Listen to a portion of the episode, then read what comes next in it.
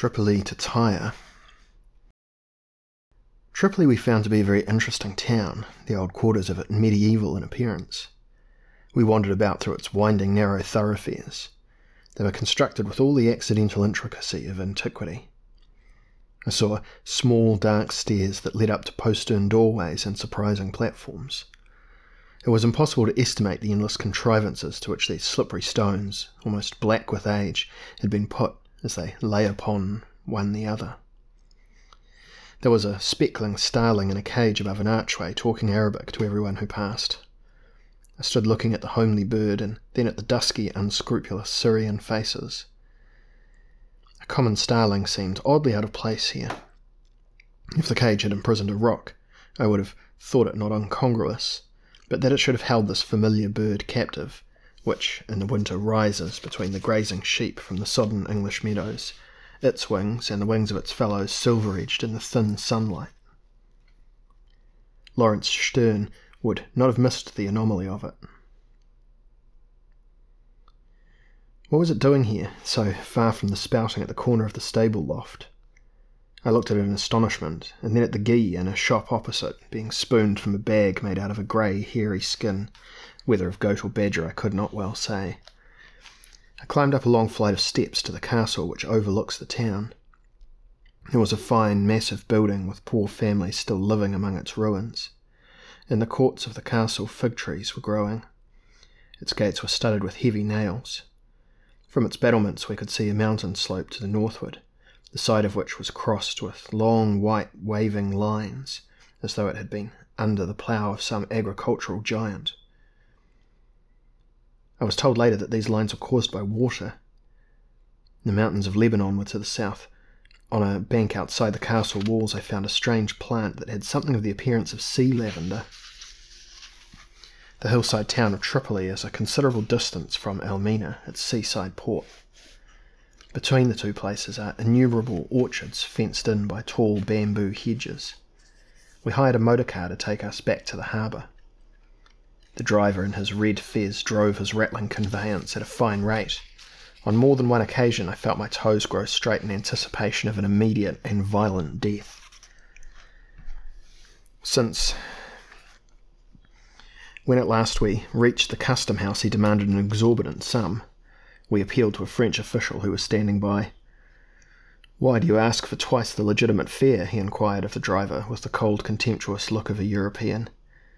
The driver had blue eyes, inherited perhaps from some merry crusader, and they ejected in our direction a malignant animal magnetism that could actually be felt. There is always something mean about such contests. When travelling, one should reconcile oneself to a continual leakage from one's money chest.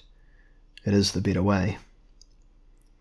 Beirut was the most unpleasant place that we saw on all our travels. The sheep were taken off here bundle by bundle, not a single one of them to escape having a knife stuck in its neck. I had some conversation with an Arab trader who came on board and also could speak broken English. I asked him many questions. For example, how was it possible for any man of intelligence to believe in immortality?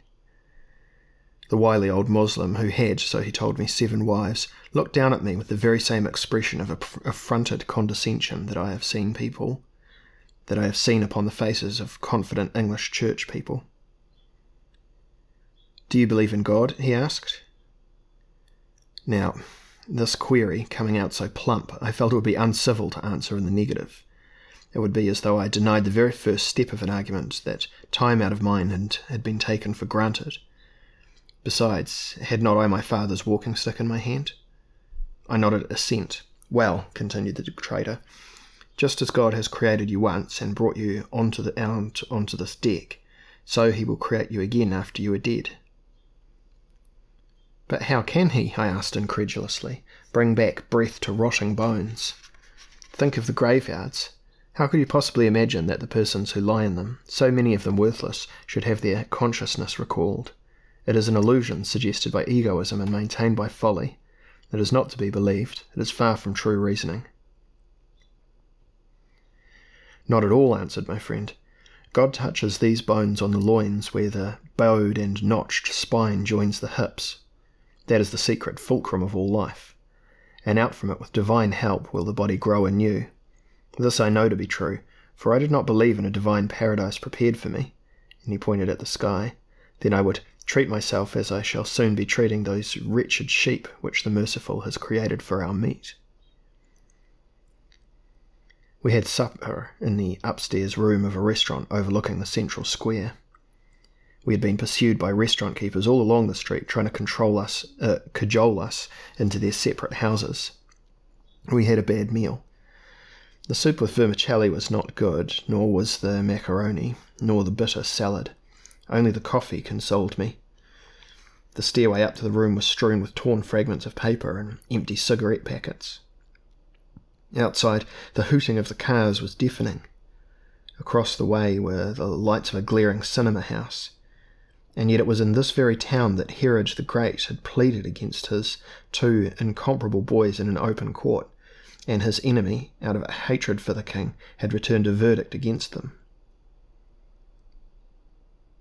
Many new travellers got into the boat at Beirut. A youthful Syrian sat next to us. He was the kind of young man you might expect to meet at John's at Cambridge, obviously very sharp witted. His skull was shaped oddly.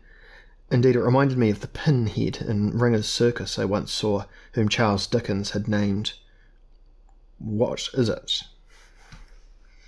Yet the odd shape of his skull in no way prevented him from entertaining many carping and critical thoughts, for he had a clever, shifty intelligence. We spoke of religion, and he was at no pains to conceal his contempt for Christianity. It is far inferior to Mohammedanism. It is impracticable, always impracticable. It offers no specific direction for everyday contact, as does the other. I was fascinated, but at the same time offended by the man. It was like listening to the reasonable reasoning of a snake it was like listening to the treasonable reasoning of a snake, with flat forehead raised out of the grass. I was surprised by a certain stir of loyalty on behalf of the faith of my childhood. I did not care to hear my father's religion derided by this Oriental whose lips made a hissing sound when he laughed.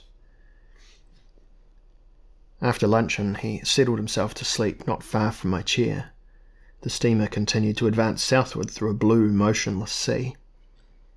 I lay wide awake, trembling with excitement, my eyes following each fold and slope of the mountains of Lebanon. Presently we passed close by a small town built on the sea's edge. I knew it must be either Tyre or Sidon, but was uncertain as to which.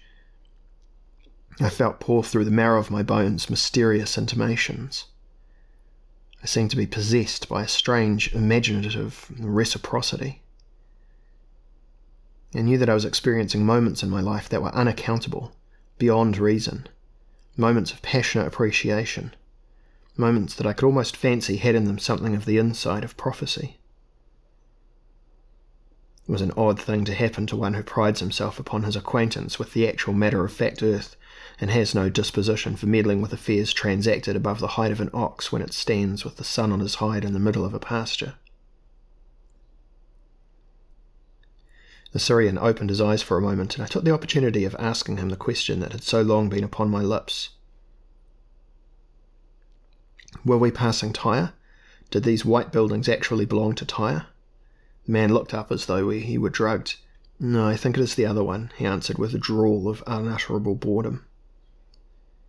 With half shut lids, he yawned two or three times, and soon afterwards he was snoring again, his mouth wide open.